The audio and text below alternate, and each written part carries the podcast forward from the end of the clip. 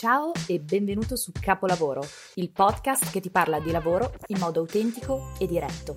Io sono Marianna, C E O di Jazznok, e in ogni episodio ti parlerò di come costruire una carriera ricca di successo e di soddisfazioni. Tratteremo senza filtro i temi legati alla ricerca del lavoro nell'era digitale. Parleremo di crescita personale e soprattutto vi sveleremo cosa cercano le top aziende dal candidato ideale. Lasciati ispirare e fai di te stesso un capolavoro. Capolavoro, episodio numero tre. Oggi parliamo di come scegliere l'azienda giusta per cui lavorare. Prima di candidarti o prima di accettare un'offerta di lavoro, se vuoi aumentare le probabilità di essere felice nell'ambiente in cui ti troverai a passare la maggior parte del tuo tempo, l'importante è che tu ti chieda quale tipo di azienda fa veramente al caso tuo.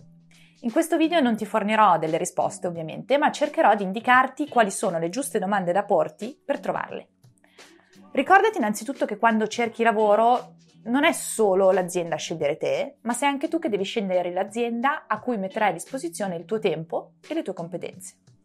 Quando vuoi prendere in esame, ad esempio, un potenziale luogo di lavoro, armati di un foglio e di una penna e costruisci una tabella basata su cinque elementi e a ciascun elemento assegna un punteggio da uno in uno a massimo cinque. Primo, ambiente e welfare. Questo elemento ti aiuta a comprendere se l'ambiente aziendale fa davvero per te. In primo luogo cerca di capire come è stato pensato il luogo di lavoro, facendo attenzione all'architettura dell'ufficio e degli spazi messi a disposizione.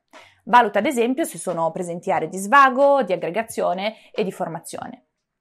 Secondo, valuta se l'azienda ha pensato ai cosiddetti piani di welfare. Che cosa sono? Sono una serie di attività pensate per il benessere delle proprie persone, come ad esempio, non so, polizze assicurative, sostegno alla famiglia, agevolazioni per attività culturali, sportive e così via. C'è chi questi elementi li vuole trovare sul lavoro e chi invece preferisce coltivarli personalmente. Dunque chiediti quanto welfare aziendale e cultura pesino per te.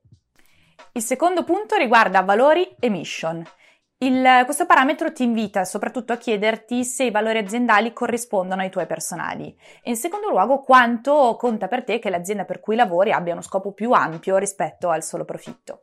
Se pensi che questo possa aiutarti ad alzarti la mattina con maggiore soddisfazione e soprattutto andare a letto la sera soddisfatto, assegna a questo parametro un punteggio molto alto. Se invece i valori per te eh, è più importante coltivarli nel tuo contesto privato, assegna un punteggio basso.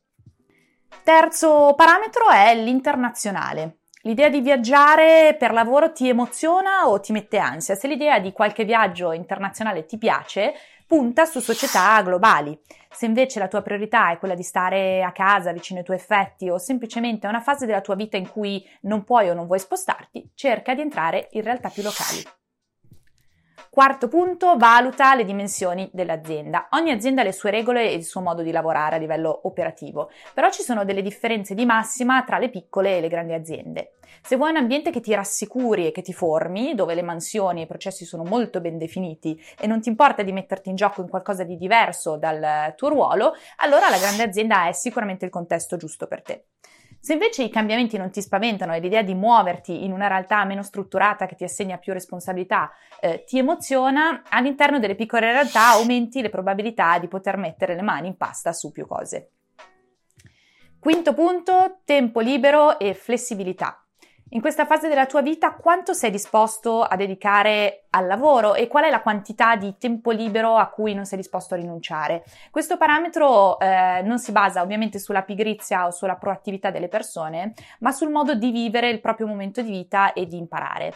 C'è chi preferisce dedicarsi totalmente al lavoro sacrificando eh, gran parte del proprio tempo libero per cercare di raggiungere quanto prima le proprie ambizioni di carriera, e invece c'è chi ritiene fondamentale avere a disposizione del tempo libero per svagarsi e per potersi far, diciamo, contaminare da nuove esperienze di vita. Tu dove sei posizionato rispetto a questo? In conclusione, ricordati che le tue priorità possono cambiare nel tempo, quindi ritagliati almeno una volta all'anno un momento di consapevolezza, assegnando di nuovo i punteggi e i parametri che ti ho appena elencato e quindi ricostruendo questa tua tabella. Grazie per aver seguito il nostro podcast. Se questa puntata ti è piaciuta, condividila sui tuoi canali, scrivi una recensione e se non l'hai ancora fatto, iscriviti anche ai nostri canali social, LinkedIn, Instagram e YouTube, cercando ovviamente il profilo Jazznok.